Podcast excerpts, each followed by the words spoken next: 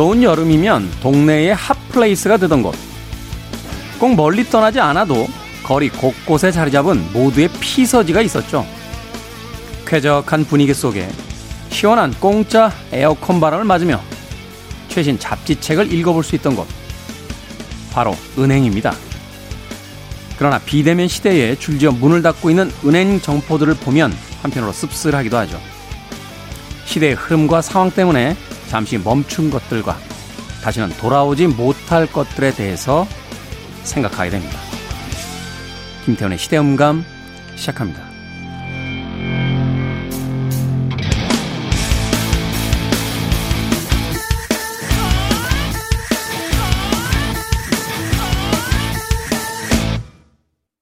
그래도 주말은 온다. 시대를 읽는 음악 감상의 시대음감 김태훈입니다. 코로나가 많은 것들을 어, 바꿔놨죠. 예전에 이제 시대를 구분할 때요. 어, BC와 AD라고 구분을 했습니다. 쉽게 해서 이제 기원 전과 기원 후. 그러니까 예수 그리스도가 오기 전과 온 후. 서양식 날짜 계산법 중에 아, 이런 분류법이 있었는데 최근에 많은 음, 미래학자들이나 아, 과학자들은 이제 새로운 기준법이 있어야 된다. 그것은 뭐냐면 before 코로나, after 코로나. 라고 해서 BC와 AC로 나눠야 된다. 라는 이야기를 씁쓸하게 남기기도 했습니다. 이 코로나가 정말로 많은 것들을 바꿔놨는데요. 그 중에서 가장 많이 우리 귀에 들려오는 이야기는 바로 언택트. 네. 사실 정확한 표현은 non contact라고 하는데 신조어가 된 거죠. 언택트라고 하는 단어가. 비대면의 시대가 되면서 많은 것들이 사라져 가고 있습니다. 뭐 여행업계와 항공업계가 위기다 하는 이야기는 예전부터 나왔고요. 한 통계를 보면 코로나 이후에 우리나라에서만 그 파산하거나 아, 폐업을 한 여행사가 300개 이상이 된다라고 하니까 정말 어마어마한 숫자의 여행사들이 과거로 사라졌습니다. 그런데 최근에요. 가장 크게 점포의 숫자를 줄여가고 있는 것이 바로 은행이라고 합니다. 금융당국이 이 고령층 등 디지털 취약계층의 금융 서비스 이용에 어려움을 초래할 수 있기 때문에 은행 지점 축소에 조금 어, 유의해달라라고 당부를 했지만 은행들의 속사정 때문에 지점 축소는 아주 빠르게 진행이 되고 있다고 합니다. 지난달 7월에만요, 그 한 달 동안에만 어, 출장소를 포함해서 20여 개가 폐쇄가 됐고요. 올 상반기에만 130여 개의 은행 영업점이 폐쇄가 됐습니다. 하반기에도 지점 축소가 계속될 예정이라고 합니다. 참 아이러니하죠. 어, 한참 젊어서 새로운 문물에 쉽게 정화할 수 있는 젊은이들은 앉은 자리에서 다 은행 업무를 볼 수 있지만 오히려 육체적으로 노쇠한 노년, 중장년 고객들은 이제 은행을 찾기 위해서 어, 품을 팔아야 되는 음, 그런 시대로 접어든 겁니다. 코로나 정말 징그럽습니다. 어떤 분이 그런 이야기 하시더군요. 어, after 코로나는 없을 거다. 아, post 코로나는 없을 거다. 아, 단지 with 코로나. 이 코로나와 같이 어떻게 살아가야 될 것이냐에 대한 고민을 해야 될 것이다. 우리들이 코로나가 빨리 끝나길 기다리면서 인내를 발휘하면서 참고 있다라고 한다라면 어느 순간에 폭발할 것이다. 그렇게 쉽게 사라지지 않을 것이기 때문에 그러니 그냥 코로나를 있는 그대로 받아들이고 어떻게 살지에 대해서 고민해 봐야 된다. 하는 이야기를 하시더군요. 그 이야기에 수긍하고 고개를 끄덕이면서도 우울해지는 기분은 뭐 어쩔 수 없었습니다. 세상이 변한다는 것은 새롭게 생기는 것이 있는 반면에 사라지는 것이 있다라는 뜻이 될 겁니다. 오늘 여러분들 주변에 있는 것들, 동네에 낡은 간판들, 어, 언제든 연락하면 만날 수 있을 거라고 믿은, 믿고 있는 사람들, 그 모든 것들에 관심을 한 번쯤 기울여보면 어떨까 하는 생각이 드는군요. 자, 김태훈의 시대 음감, 시대 이슈들 새로운 시선과 음악으로 풀어봅니다. 토요일과 일요일 오후 2시 5분, 밤 10시 5분 하루 두 번 방송되고요. 팟캐스트로는 언제 어디서든 함께 하실 수 있습니다. 비틀스의 곡 준비했습니다. 아, 이 곡이 이렇게 들릴 줄은 몰랐네요. Yesterday.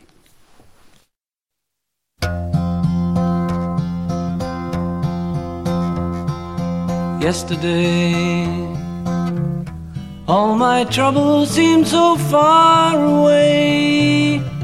Now it looks as though they're here to stay.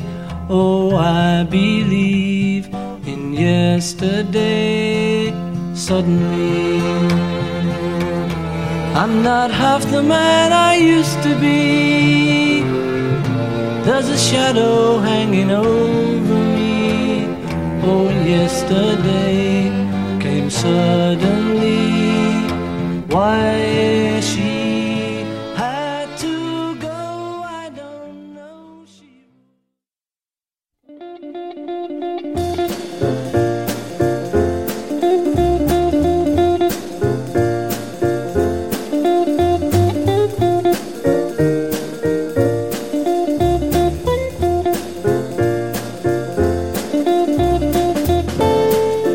가수 아이유는요, 방송에 나와서 자신의 취미가 독서라고 자주 이야기했습니다. 과거 부모님으로부터 받은 교육법 때문이라는데요. 어린 시절 아이유의 부모님은 단 한 번도 체벌을 한 적이 없었다고 합니다. 대신 뭔가 잘못하면 아주 두꺼운 책을 주고 읽어오라고 했다는 거죠. 그 덕에 혼날 때마다 책을 읽으면서 자연스레 책 읽는 습관이 생겼다는 아이유. 그녀의 아름다운 노랫말에도 그 습관에 힘이 묻어 있는 건 아닐까 생각해 보게 됩니다. 우리 시대의 책 이야기, 책은 북, 정현주 작가, 생선 작가 나오셨습니다. 안녕하세요. 안녕하세요. 네, 안녕하세요. 두 분은 책 읽는 습관을 어떻게 들으셨어요? 저는 습관은 아니고요. 아는 척 하고 싶어가지고요. 그래서 읽기 시작했는데 그러다 보니 더 아는 척 하고 싶으니까 더 읽어야 되는 거. 그 지금까지도 계속 그렇게 읽고 있거든요. 괴로워요. 근데 뭐 사실 그 이유도 많죠. 어, 저도 사실 뭐 그런 이유도 있어서 책 읽었던. 예, 제가 이제 스티브 잡스 책 자서전을 이렇게 샀는데 그거 엄청 두껍잖아요. 평전이죠, 평전. 엄청 두껍잖아요. 그쵸. 끝까지 봤어요. 끝까지. 정말 안 봐도 될 것 같은 얘기들이 중간에 너무 많아요. 내가 왜 이 사람이 이런 얘기까지 알아야 되지? 막 이런 얘기를 그 끝까지 본 이유는 잘난 척하고 그 책을 끝까지 본 사람이 없을 것 같더라고. 그래서 끝까지 봤어. 저도 조금밖에 못 봤어요. 무겁긴 너무 무겁고. 사실은 끝까지 보고 나서 끝까지 볼 필요까지는 없었는데 생각을 했던 책이기도 하고 정현주 작가님은 어떻게 책 읽는 습관을 들이셨습니까? 저도 어릴 때좀 습기가 없어가지고 밖에 나가질 않았다고 엄마가 그러셨어요. 그래서 어릴 때 이제 동화 전집 그 음. 아이가 저희 친구여서 음. 읽고 읽고 또 읽고 하다 보니까 엄마가 너무 사랑해 주는 거예요. 책을 열심히 읽으니까 음. 오히려 막 어 제발 나가서 놀아 막 이러는 아이였거든요. 그러다 보니까 아 책을 읽으면 사랑을 받는구나라는 걸 어릴 때 알았던 것 같고 아. 이제 저는 이렇게 야단치면서 두꺼운 책을 읽으라고 하는 거는 책에서 보면은 좋은 훈육이 아니고 책을 읽으면 재밌어 칭찬해주고 자꾸 그런 저희 어머니 좀 그러셨던 것 같고 그래서 많이 좋아하게 됐고 저는 좀 이상한 계기예요. 그 저희 아버지가 이제 책을 좀 많이 보시는 분이셨는데 퇴근하시고 매달 책만 보시는 거예요. 이제 어릴 때니까 도대체 저게 뭔데 나랑 안 놀아주고 짜증 나잖아요. 맨날 좀 놀고 싶으면 어 좀 아, 아버지 뭐 봐야 돼 나가 있어. 막 그냥 아버지가 출근하신 뒤에 초등학교 한 3, 4학년 때쯤으로 기억이 되는데 그 아버지 서재 들어가가지고 이제 아버지가 보는 책들을 보기 시작한 거야. 어, 그러다가 야한 장면이 나오는데 빠져들었거든요. 제가 그때 그 빠져든 첫 번째 책이 채털레 부인의 사랑인데 초등학교 때 그때 생각한 거죠. 야, 이 재밌는 걸 혼자 보고 있었구나. 그래가지고 아버지 서재를 털기 시작했어요. 좀 말이 안 되죠. 초등학교 4학년, 뭐 5학년 이때 막 해밍웨이 책을 이해를 했겠어요. 오직 뭔가 재밌는 장면이 나오지 않을까 하는 그렇게 습관이 들더군요. 네. 채털리 부인 덕분이네요. 그렇죠. 그래서 있기까지가. 제가 사실은 왜 이런 얘기를 드리냐면 이게 전, 전 싫어요. 싫어한데 우리가 독서라는 그 고고한 어떤 습관을 들이는 것도 사실은 그렇게 아름다운 이유로만 게 그쵸, 아니다. 그쵸. 그러니까 맞아요. 사실은 백만 가지 이유가 있는데 하여튼 어떤 이유로라도 그것이 습관이 돼서 네. 평생의 어떤 동반자적인 그 버릇으로 남으면 좋지 않을까. 그쵸. 재밌는 게 너무 많은데. 누구는 칭찬으로, 누구는 체벌로, 누구는 어? 잘난 척 하려고. 잘난 척 하려고. 어쨌든 그렇게라도 독서를 할 수 있는 습관이 있다는 게 참 행복한 요즘입니다. 아, 집에 오랫동안 있어야 되는 이 시기에 예, OTT 프로그램들이 보여주지 않는 것을 책에서 만날 수 있으니까요. 자, 김태현의 시대음감 두 작가의 책 이야기. 오늘 소개해 주실 책. 오늘은 생선 작가가 먼저 소개를 해 주시겠습니까? 네, 제가 골라온 책은요. 털나고 네 발 달린 것들을 주제로 했습니다. 동물에 관련된 책입니다. 털나고 네 발 달린 것들. 네. 예, 얘기 안 해도 동물 얘기인 것 같아요. 네. 제가 근데 타이틀 하나는 진짜 잘 뽑지 않아요. 이거 본인이 지은 거예요? 네. 공작가는 아무것도 한 게 없습니다. 받아 적었을 뿐. 아, 이게, 이게 생선 작가의 그 소 주제라고요? 네. 책은 따로 있고? 네. 아, 네, 그래서 제가 동물에 관련된 털나고 네 발 달린 것들에 대해서 이제 가져왔는데 첫 번째 책은 캣센스라고 해서 캣센스. 고양이에 대한 책이에요. 고양이에 대한 책 참 많이 나와요. 서, 나와요. 서점에서 고양이 책은 무조건 된다라는 이야기 듣고 네. 어, 근데 왜 제가 골라온 책을 이렇게 좀 매도하시죠? 이렇게 이 책은 달라요. 그런 고양이들의 책들과. 매도한 적이 없는데요. 저는 네. 그냥. 네. 이 고양이 책은요, 고양이의 역사부터, 그 다음에 각 시대에 따라서 고양이가 주는 의미, 그리고 가- 고양이의 신체적 특징, 심리 상태, 그 다음에 고양이의 미래까지. 전부 총망라한 책인데, 딱딱해요. 이 말은 어려워요. 고양이라고 해서 단순히 뭔가 이렇게 아기자기하고 귀엽게 쓰는 책이 아니고요. 진짜 학문적으로 접근한 책이에요. 네. 근데 김태훈 씨나 이제 정현주 선, 뭐 정현주 작가님 같은 경우는 고양이의 역사가 이제 가축화된 역사가 음. 언제부터라고 생각하세요? 엄청 오래됐을 것 같은데. 네, 엄청 오래됐죠. 되게, 되게 이 정도 이야기 나면 한 이집트, 아닙니다. 이집트로 알려져 있어요. 페르시아. 어, 페르시아 맞아요. 제법 알아요. 뭐 이렇게 좀, 좀 모른 척도 해줘야 되는데 여태까지 사실 100년 정도 고양이가 가축화된 거는 이집트 시대였어요. 지금부터 기원전 3,500년 경이었는데 그러니까. 그게 이제 정설로 받아졌는데 알고 보니까 어느 데도 고양이 화석이 발견된 거예요. 그 초승달 지역이라고 해서 문명의 요람이라고 한 시리아와 그 페르시아 이쪽에서 근데 거기서 발견된 미라에는 1만 5천 년 전. 1만 5천 년. 전부터 인간들하고 같이 살았다. 고양이가. 이게 역사로 되고 유전자를 분석해서 과연 그때는 고양이가 어떤 종이 처음 이었나. 요즘에 우리가 우리나라나 이제 전 세계에 포함되어 있는 이제 분포되어 있는 고양이 종류가 한 2천 종이 넘는데요. 엄청나게 많은데 그런 유전자 조작을 통해서 그 고양이의 조상을 찾아가는 과정도 나오고요. 음. 그리고 고양이에 대한 뭐 예를 들어서 감각 기관이라든가 고양이는 항상 왼발을 먼저 땅에 디디면서 중심을 잡는다. 뭐 이런 확실해요? 책이 나왔어요. 책에 나오면 그게 맞는 거야. 강아지는 오른발이고 고양이는 왼발이에요. 이 책에 제가 오른발부터 나가는 고양이 찾아오면 어떻게, 어떻게 되는 거예요? 인정해 드릴게요. DJ로 인정해 드리겠습니다. DJ로? 아니, 인정 안 해도 DJ인데 뭘 인정. 본인이 무슨 KBS 사장님도 아니고. 그래서 이제 맨 처음에 고양이를 기른, 기른 이후부터 막 여러 가지 나오는데 제일 먼저 떠오르는 이유는 당연히 쥐를 잡기 때문이겠죠.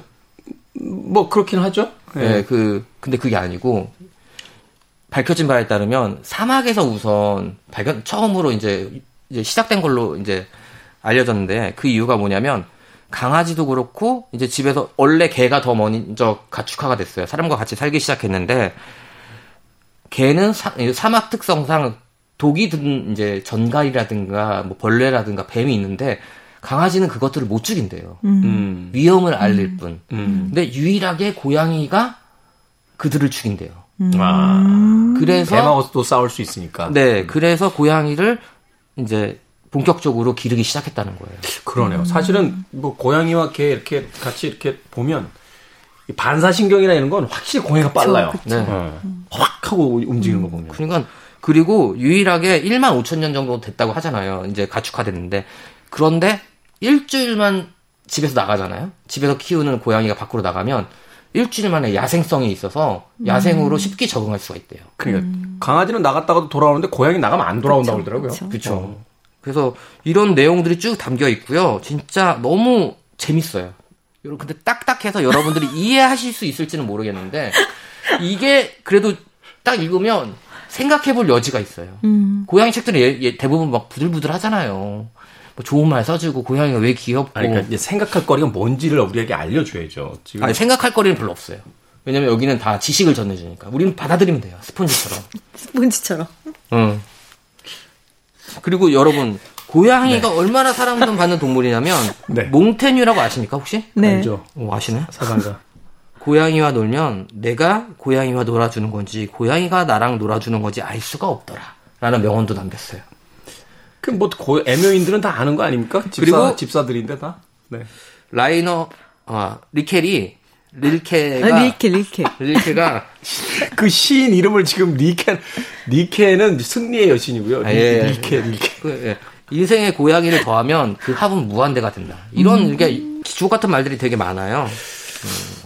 슈바이처도 비슷한 얘기를 했어요. 어, 인생은 그지 같은데 에, 고양이와 음악만이 버티게 해준다라고. 아, 맞아요. 그리고 뭐 고양이가 뭐 밖에 방했다는 얘기 있잖아요. 예전에 특히 중세 시대 때 마녀 사냥에서 고양이는 마녀가 랑 같이 다니는 이제 동물로서 간, 진짜 많이 죽었대요. 그때 고양이가 씨가 말랐을 정도로 유럽에서 엄청 많이 죽임을 당했다고 하더라고요. 서양에서는 고양이를 아주 영물로 봐서 그 별칭 중에 하나가 나인 라이브스잖아요. 목숨이 아홉 개 달렸다라고 하고 그 어제 이 퇴마사 나오는 영화도 있어요. 그 콘스탄틴 같은 영화 보면 주인공이 지옥으로 갈 때 고양이 눈 들여다보고 가요. 여기서 또 눈에 날- 대한 얘기가 또 마침 나오네.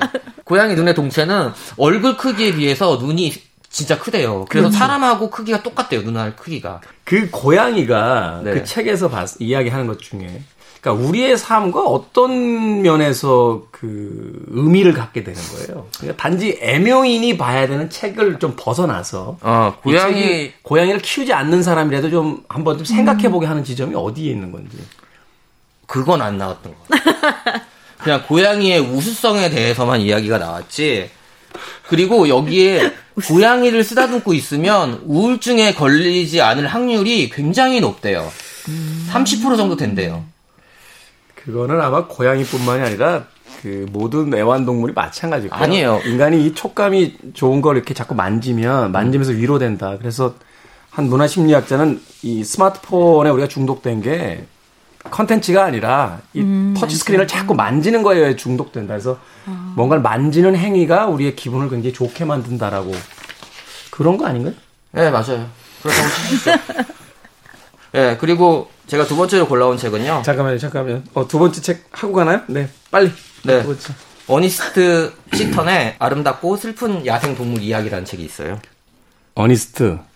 시튼, 우리나라 말로 시튼 동물기라고 하죠. 그러니까 그래서 제가 여쭤본 거예요. 발음 이상.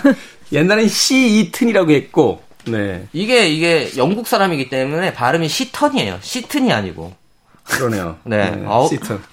이분은 원래 동물 학자면서도 이제 그림을 그리시는 분인데, 그러니까 파브로의 곤충기가 있다면 동물한테는 시튼의 예, 이 야생 동물 이야기가 있거든요. 이게 아마 나이가 한 지금 중년쯤 되신 분들은 다 아시겠습니다만 이게 필독서였죠 청소년들에게 시이튼 네. 동물기라고 하는. 그래서 제가 맨 처음에 이 책을 살 때도 되게 어렵게 찾았던 게 뭐냐면 아이들 용으로 해가지고 글자 크고 그림만 많은 책들이 시리즈로 있는데 이게 좀 어른들을 위한 책이거든요. 네. 읽어보시면 알겠지만 진짜 인간과 동물이 야생 동물이 어떻게 조화롭게 사는지에 대해서 이야기를 하는데 모든 동물들이 인간과 밀접한 관계를 엮고 있어요. 근데 항상 비극적으로 동물들이 죽거든요. 사람들에 의해서. 아 이게 제일 첫 페이지에 나오는 게 로보군요. 늑대 예, 로보. 제일 유명한.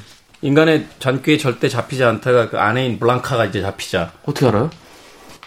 다 알죠. 옛날에 책 읽은 건데. 전 이름도 외워요. 그 로봇만 외우는 게 아니라 로봇의 아내 이름이 하얗다는 뜻의 블랑카였어요. 어, 예, 그래서 여기 이 표지에도 여러분 보시겠지만 예, 로보의 이야기가 나와요. 전설의 늑대왕 로보와 그 진짜 어떤 한 덫이나 사냥꾼들이 와도 절대 잡지 못하는 그런 야생 늑대였고 항상 그 농사를 짓는 사람들에게는 굉장히 무서운, 위험한 존재였죠. 위험한 존재였거든요. 항상 그리고 막 거기 사냥꾼들과 두뇌 싸움을 한다거나 이런 거였는데 결국 맨 마지막은 로보를 잡기 위해서 부인 블랑카를 이제 잡아서 하는 건데 블랑카를 묶어놓죠. 네. 그래서 아내를 구하러 오는 어, 남편이 이제 이성을 잃자 이제 잡게 되는 그런 이야기인데. 네, 되게 슬픈 저기 제목처럼 정말 눈이 시릴 정도로 서늘한 아름다움을 가진 이야기 책이에요. 그래서 저는 어떻게 보면 시튼 동물기는 우리가 어렸을 때 뭔가 동화들 아이들이 읽는 필독 소설로 알고 있지만 진짜 한 번 정도 읽어보셨으면 좋겠어요. 아니요. 그 이솝우화가 동물을 좀 희화시킨 그런 우화라면 네. 시튼 동물기는 실제 야생 동물의 이야기를 통해서 이제 그 인간의 삶에 대해서 넌지시 질문하는 듯한 그런 책이어서 네. 어, 그래서 말하는 이제 시튼 동물기에 이제 워, 그러니까 예전에 이제 아이들용으로 이렇게 각색이 된 거라면 이건 이제 원본을 가지고 네. 있거든요. 어. 그래서 어떤 그 교수님 같은 경우는 이거를 영문으로 보는 것도 원서로 읽는 것도 굉장히 도움이 된다고 하더라고요. 그래서 그렇게 어렵지 않은 단어들과 읽기 쉬, 쉬운 읽기 쉽진 않겠죠. 아무튼 그게 더 감동이 크다고 하고요. 어 진짜 제가 선물 진짜 많이 하는 책 중 하나예요. 이 책은 선물하면 맨 처음에 무시당하지만 사람들이 굉장히 좋아해요. 그리고 가격도 싸요. 그래서 선물하는 건 아니죠. 그래서 선물합니다.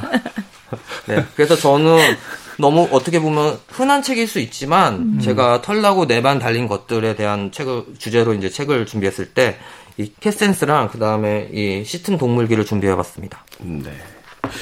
중요한 이야기죠. 그, 그 사회가 얼마나 그 성숙하고 어, 품이 있는가를 따질 때, 어, 그런 걸 따진다고 그래요. 성평등. 그거보다 더 높은 경지가 이제 아이, 아동, 아동들에 대한 인권. 그럼 맨 끝에 동물권에 보장되어 있는 나라에 가면 어, 그 나라가 성숙한 국가다라고 이야기를 하게 한다라고 하는데 그런 의미에서 살아가고 있는 그 같이 살고 있는 동물들에 대한 이야기를 좀 음, 읽어보는 것도 좋은 시도이지 않을까 하는 생각이 듭니다. 자, 생선 작가 소개해준 털나고 네 발 달린 것들이라는 주제에 위한 존 브래드쇼의 Cat Sense 그리고 어니스트 시턴의 아름답고 슬픈 야생동물 이야기까지 두 권 소개해드렸습니다. 음악 한 곡 듣겠습니다. 음, 제가 추천해도 될까요? 아, 제가 할게요. 아, 내가 한, 한 번만 해주면 안 돼요? 퀸의 쿨캡. 아하의 크라이올프 듣겠습니다.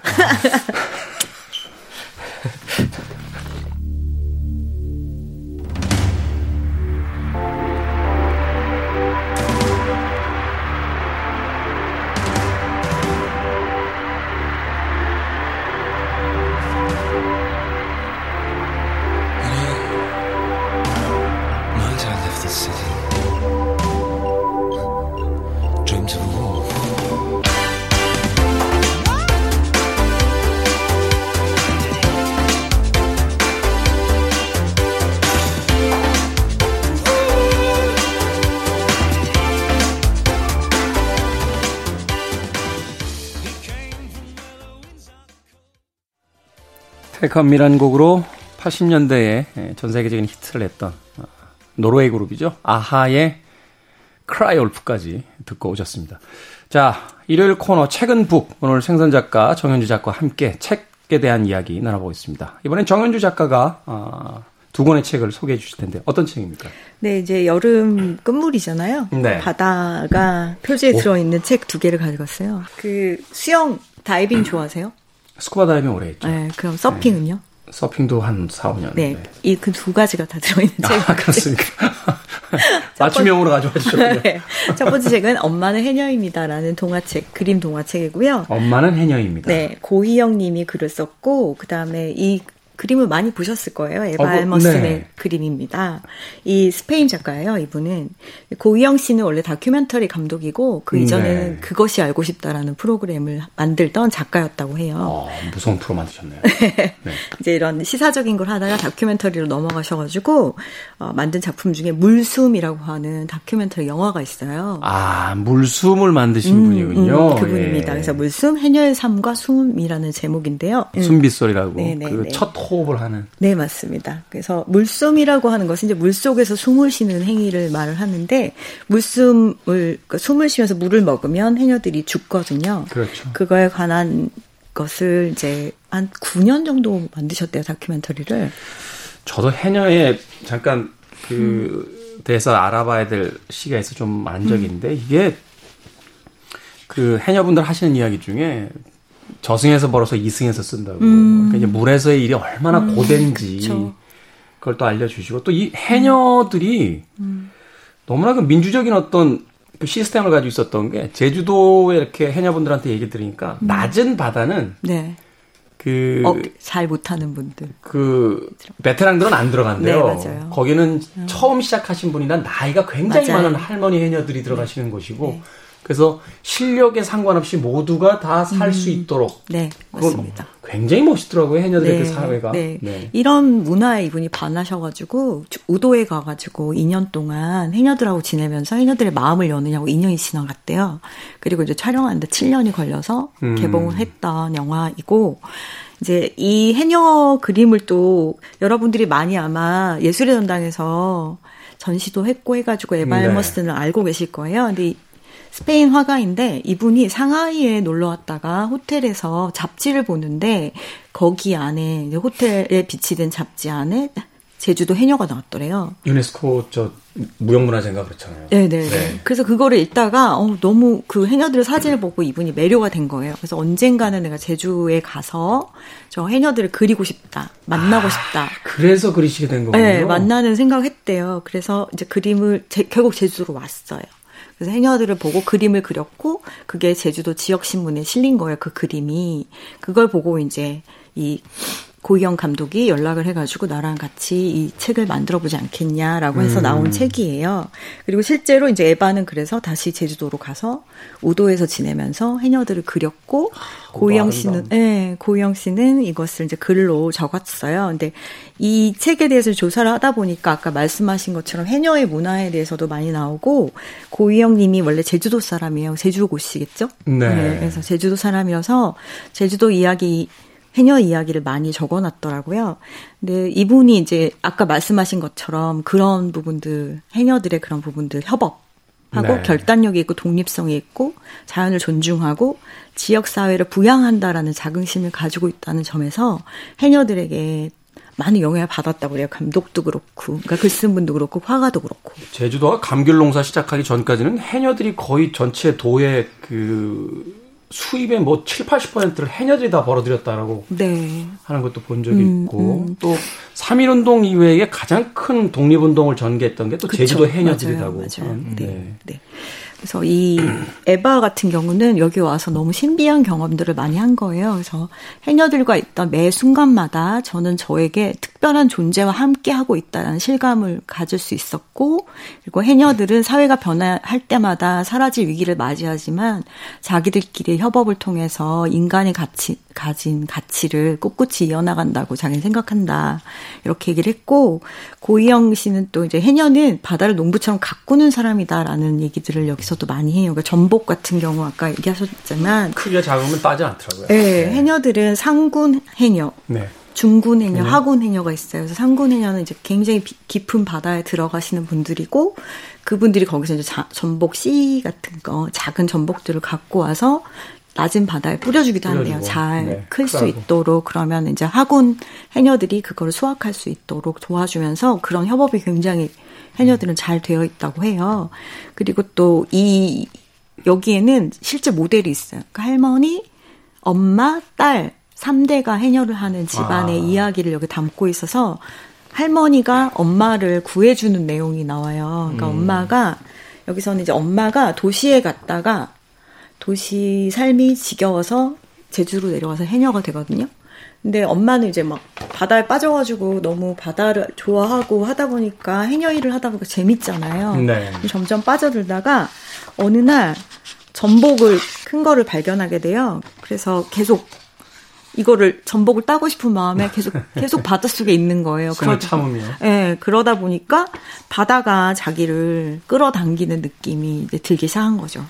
그래서 나는 죽었구나 하는 순간 엄마를 할머니가 끌어올려 주면서 엄마가 하는 말이 내가 물, 물숨을 조심하라고 몇 번이나 말했냐? 라고 할머니가 하시면서 바다는 절대로 인간의 욕심을 허락하지 않는단다. 바닷속에서 욕심을 부렸다가 숨을 먹게 되어 있다.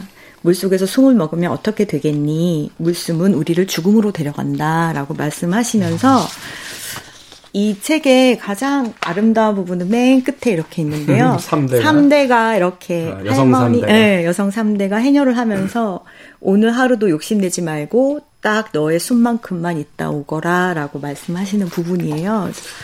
읽다 보면 욕심이 이렇게 덜어지고 바닷속을 내가 헤엄치는 그런 기분도 들고 다이빙 배울 때도 그 코치들한테 음. 들었던 이야기가 바로 그런 거예요. 그 원래 이제 스쿠버 장비를 가지면 물에서 아무것도 못 채취하게 돼 음, 있는데 그렇죠. 욕심 부리지 말라고. 음, 그 그러니까 자기 원칙상 저희끼리 이제 air tank라고 그러는데 공기량이 얼마 정도 나오면 무조건 올라와라라고 하는데 공기량이 딱 그 정도 남았는데 눈앞에 뭐가 이렇게 보이면 그한 번의 욕심이 사람의 목숨을 앗아간다. 그렇게 될 것 같아요. 근데 그게 쉽지가 않아요. 왜그 네. 인디아나 존스 영화 이런 거 보면 신전이 무너지고 있는데 꼭 눈앞에 황금이 있죠. 그쵸. 빨리 나가야 되는데 저 가방 저거 한 번만 좀 욕심 부리면 저 황금을 손에다 잡을 수 있을 것 같은데 이제 그런 건데 그쵸. 예 사실은 제주 해녀들도 같은 것들을 네. 배우겠죠. 네. 바다는 내일도 있으니 오늘 욕심 부리지 마라라고 그렇죠. 하는 그 할머니 해녀의 이야기가 네. 예, 엄마 해녀를 살린 것이 아닌가 하는 또 생각이 듭니다.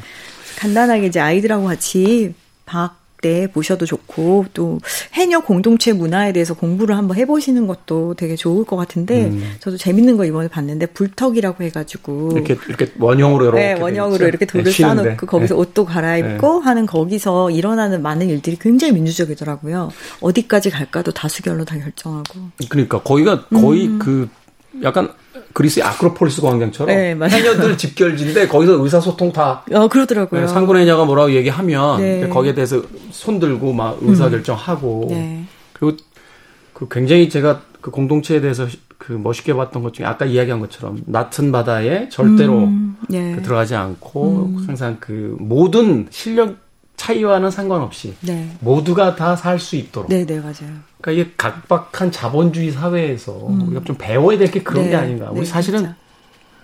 위너 택시롤이라고 강한 사람이 다 싹 쓸어버리잖아요.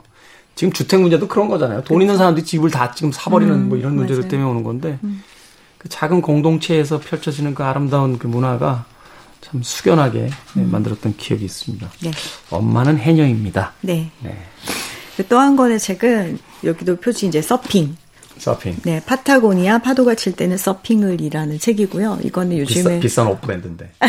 그쵸 브랜드 이름인데 근데 그 기업 이념이 굉장히 훌륭하잖아요. 네, 그 기업 이념에 관한 책이고 많은 경영을 하시는 분들이 경영서로 많이 읽는 건데 기업 이념 때문에 저도 이제 읽어봤거든요. 네. 네, 이분들은 파타고니아는 지구가 목적이고 사업은 수단이다라고 말을 해요. 그러니까 이 사람들은 환경을 살리기 위해서 내가 일을 하는 것이지 돈을 벌기 위해서는 돈은 환경을 살리기 위해서 버는 것이다라는 것을 철저하게 가지고 가는 기업이고 비싼데 굉장히 튼튼하고요. 네, 또 하나는 그 우리 회사가 옷 사지 말라고 그러잖아요. 그쵸. 옷 가져오십시오. 고쳐드릴 테니까 옷 사지 마십시오라고. 네, 맞아요. 네. 이, 이분들이 이제 사업을 하는 걸 보면은 맨 처음에는 산악 등반가였고 이번 신화드 자체가 이 기업을 일군 사람이 저자인데 네. 전설적인 등반가이고 서핑하는 사람이고 환경 운동가입니다. 이 사람이 등반을 워낙 좋아하다 보니까 등반을 할 때 사용하는 것들 피톤이라고 하는 거를 개발을 했어요. 네, 피- 이렇게 꽂는 거죠. 네, 네, 네. 너무 잘 되는, 잘 팔리는 거예요. 근데 피톤 때문에 암벽이 손상된다는 것을 알고 나서 피톤을 만들지 말자 해서 초크를 개발해요. 음, 그래서 초크가 환경을 상하지 않게 한다. 그러니까 갑자기 초크 또잘 팔려요. 저 좀 읽다 보면 되게 짜증나는 게 뭐만 하면 다 잘 돼요. 아마 그 피크 같은 경우는 아마 그 암벽에다가 박아 넣었을 거예요. 네. 예, 근데 이제 그게 이제 자연을 훼손한다라고 하니까 이제 틈새에다 끼는 걸 이제 만드는데, 네네. 네, 그래가지고 초크가 또 잘 됐어요.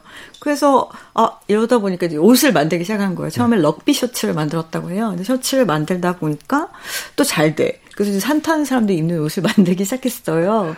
근데 이, 그 과정에서 깨닫게 된 게 우리가 환경 오염과 옷이 무슨 관계가 있는가라고 생각하지만 상은 굉장히 환경 오염시켜요. 그, 제가 알고 있기로 청바지 하나 만드는데 들어가는 그 염색하고 이제 그 정화시키는 그쵸. 물이, 물. 물의 양이 맞아요. 수십 리터라고 하더라고요. 네, 그러니까 네, 네. 그 우리가 fast fashion이라고 그러는데 음. 옷을 그렇게 자꾸 버리는 행위가 만들고 그걸 해결하는 데 있어 자연 환경을 엄청나게 파괴한다고 그러더라고요. 네, 맞아요. 그래서 저도 이제 환경에 대해서 신경 쓰고 나서부터는 옷을 거의 안 사거든요. 되도록 필요한 옷만 사자라고 생각하는데 그러니까 뭘 사는 게 아니라 소비를 줄이면 되는데. 네, 소비를 줄이면 정말 지구를 위할 수 있죠. 그래서 이 사람들은 이제 어 만들다 보니까 목화가 아까 모카를 키우는 것 자체가 막 농약도 많이 뿌리고 하다 보니까 환경을 너무 손상시킨다. 그러니까 이건 아닌 것 같아. 그래서 유기농 모카를 이제 찾아다녀요. 그래서 유기농 모카로 이제 옷을 만드니까 또 사람들이 또 좋아하는 거예요. 또잘 팔려. 뭔가를 파는 사람으로서 굉장히 짜증이 나게 얘네 하면 다 잘 돼요. 그래서 했어요. 그래서 안 팔리라고 비싸게 받나요? 그리고 나서는 이제 유기농 모카만들 안 되니까 모카 밭을 이제 예, 자기들이 사가지고. 재배도 하고 그리고 아까 말씀하신 것처럼 옷을 많이 사면 좋지 않잖아요. 그러니까 옷을 사지 마라. 수선해주겠다. 이 책에 나오는 게 우리가 무언가를 고쳐 쓰는 행위는 지구를 사랑하는 행위다라고 나오거든요. 그러니까 옷을 고쳐줄게 가지고 와 이랬어요. 또 대박이 난 거예요 그 때문에. 그래서 점점 점점 대박이 나가지고 월스트리트와 실리콘밸리의 교복이라고 불릴 만큼 여기에 조끼가 그렇게 유명해졌죠. 히피들의 그저 유니폼이라고. 네. 여피들. 여피들하고. 네.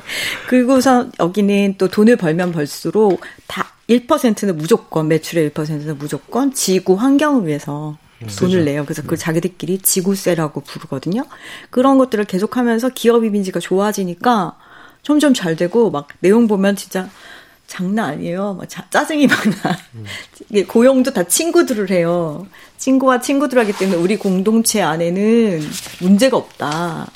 그러니까 고용 때문에 발생하는 어떤 나쁜 문제들이 없고 트러블들. 네, 합의하에 모든 것을 하고 아이들이 많이 태어나니까 그 아이들을 위해서 이 안에다가 학교를 만들고, 만들고. 그래서 아이들이 회사 안에 뛰어다닐 수 있게 그러니까 엄마 아빠들 일할 때 뛰어다닐 수 있게 만들고 그리고 여기 보면은 파타고니아 파도가 칠 때는 서핑을이 뭐냐면요 파도 큰 파도가 올일 때는 안 출근 안 해도 돼요. 네, 일안 합니다. 예, 출근 안 해도 되게끔 만들고 이제 카탈로그를 만들어서 처음에 배포를 하고 통신 판매를 시작한 게 1960년대였는데 거기는 그냥 전단지 하나였대요. 근데 거기에 뭐라고 써 있냐면 등반 시즌에는 빠른 배송을 기대하지 마십시오. 이거 다 우린 등반 아니, 가야 진짜, 된다. 진짜로 그 파타고니아 이데올로기가 네. 그 서퍼들 사이에서 하나의 슬로건이 된 게 뭐냐면 그 바닷가에 이제 샵들이 있잖아요. 음. 네. 음.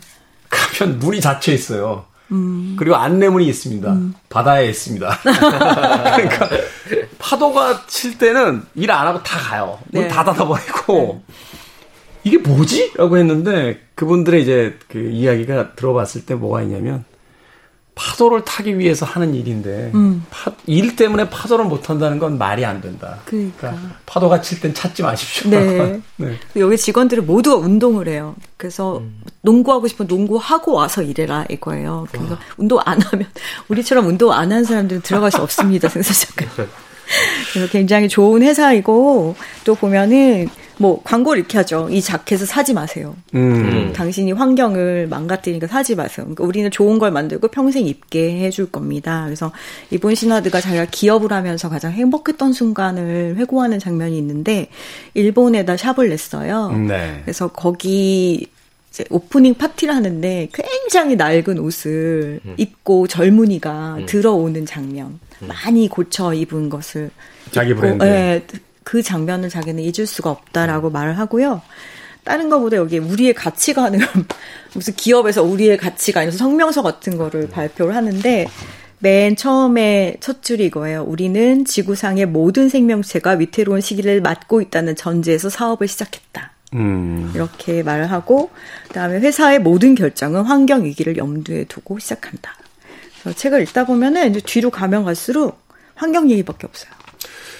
사실은 그 이 책이 지금 가장 또 적절한 시기가 아닌가 하는 생각이 듭니다. 지금 뭐 북극의 얼음이 좀다 녹아버려서 네. 어, 유례가 없는 음. 그 지구 온난화에 의해서 기후 변화가 어떻게 될지. 사실은 올해 장마가 이렇게 길었던 여러 가지 이유 중에 하나가 네. 저몇년 전부터 경고했었잖아요. 음. 우리나라가 점점 뜨거워지면서 이제 전체 지구가 뜨거워지니까 사계절이 있었던 그 계절대에서 아열대 기후로 바뀐다라고 해서 어 점점 더 폭염들이 더 자주 오는데라고 했는데 올해 지금 정점을 맞이한 거잖아요. 막 장마 쏟아 부으면서 그래서 이제 사람들이 플라스틱 스트로를 뭐 종이 스트로로 바꾼다, 뭐 한다, 뭐 이렇게 얘기하는데 파타고니아는 딱 한마디 하는 거예요. 뭘 대체할 생각 하지 말고 쓰지 마. 그만 써라. 쓰지 마. 맞아요. 그만 먹어라. 진짜. 그만 쓰고 맞아요. 음. 그만 먹고 그만 입어라. 가진 거로 충분하다라고 이야기하는 네. 그 궁극적인 목표가 자기 회사 망하는 거잖아요. 근데 너무 잘 돼. 그러니까 이그 되게 좋았던 것도 그것도 있어요. 일곱 세대 앞을 보고 일을 해라. 일곱 세대 뒤에도 우리가 지금 성장하는 이 속도로 성장하자. 그러니까 너무 급성장해서 급하게 접히지 말고 일곱 세대 위 이후에도 이 성장 속도를 계속 유지할 수 있을 만큼만 성장할 것 이런 것들을 직원들한테 계속 얘기하고요. 뭐 본인 이본 신화드만 유명해졌지만 사실 거기 있는 굉장히 경영진들이 다 좋은 마인드를 가지고 있고 그런 이야기들이 다 나와서 어, 새로운 모델 어떻게 보면 굉장히 오래된 모델이지만 지금 환경 위기 속에 있는 우리들한테는 새로운 모델이 될 수도 있겠다라는 생각을 하게 만드는 기업서입니다. 뭐 긴 장마 때문에 올해는 조금 주춤하긴 했습니다만 그 우리나라에도 서핑 붐이 불었습니다. 그래서 부산, 양양, 제주에 수많은 이제 서퍼들이 생겨나고 수십만에 이른다라는 이야기를 하는데 그들이 있는 자리에 이렇게 가보면 물론 다 그런 건 아닙니다만 음, 자기가 얼마나 큰 파도를 탈 수 있는지 또 자기가 얼마나 높은 기량을 가지고 있는지 내 장비가 뭔지 막 이런 걸로 이야기 나누는 사람들을 만나게 돼요. 근데 바로 저 이분 시나드가 이야기하는 건 서퍼라는 건 그런 게 아니라는 거죠. 음, 자기에게 좋은 파도를 준 지구에게 감사하는 그쵸. 어, 그런 자연주의자들이고 그래서 그것을 후대까지 물려줘야 될 사람들이다라고 네. 이야기하는데 네. 그 이야기를 좀 배웠으면 좋겠어요. 바다에 와서 막 일회용품들 쓰고 여기저기 던져놓고 자연주의자라고 하면서 뭐 자동차에 그 매연 막 계속 시동 걸어놓고 네. 밤새 파티도 좋습니다만 파티하면서 흥청거리며 쓰레기들을 생산하는 네.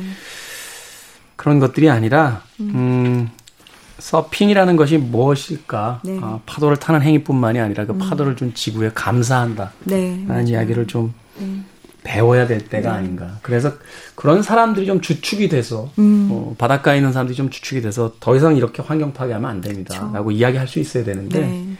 서울에서 또는 뭐 대도시에서 이렇게 저렇게 살다가 휴가 받아서 훌쩍 와가지고 어질러 놓고. 흥청망청 다 어질러 놓고 파도 몇 번 타고 자기 서울 가서 도시에 가서 서퍼라고 주장하는 사람 네. 저부터 반성을 하겠습니다만 네. 심지어 이 해녀책에도 계속 나와요. 우리는 바다를 빌려 쓰는 거란다라는 거를 할머니가 계속 얘기하시거든요. 그런 네. 마음들을 잊지 않았으면 좋겠어요. 아, 참고로 제가 이제 올 마무리해야 돼요. 어, 아니, 간단한 얘기입니다. 여름에, 예, 이제 여름에 우리 바닷가 많이 찾아가셨잖아요. 요즘에 바닷가에 쓰레기가 많이 줄었어요, 사실. 근데, 뭐, 예를 들어서 음식물 쓰레기들이 굉장히 많이 줄었거든요. 근데 그만큼 또 다른 쓰레기가 늘어났거든요. 이, 항상 바닷가 가시면 이제 불꽃놀이 같은 거 많이 하시잖아요. 어. 그거를 또 안 치우고 가시는 분들이 불법 많아요. 아니에요? 아, 그래도 그게 낭만이라서 버전, 이제 버젓이 팔고 그러거든요. 제발 불꽃놀이 하셨으면 그거 좀 쓰레기통에 넣어줬으면 하지 마, 맙시다. 네, 하지 맙시다. 네. 자, 표지에 바다가 들어간 책, 자연에 대한 이야기, 에, 고이언글 에마 알버슨의 그림의 엄마는 해녀입니다와 이번 슈나드의 파타고니아 파도가 칠 때는 서핑을까지 정윤주 작가님께서 소개해 주셨습니다. 어, 그꼭 들으면서 두 분과 이제 작별 인사 해야 될 것 같습니다. 아, 비치 보이스의 음악 골랐습니다. I Get Around 들으면서 어, 가보지 못한 분들이 아직까지 올여름에 바다에 가보지 못한 분들 계시다면 바다 분위기라도 좀 느껴보시라고 이 곡 골랐습니다. 두 분 오늘 감사합니다. 네, 감사합니다. 고맙습니다. 네, 저도 마무리 인사드리겠습니다. 지금까지 시대음감의 김태훈이었습니다. 고맙습니다. Round, round, get around, I get around, yeah, get around, round, round, I get around, I get around,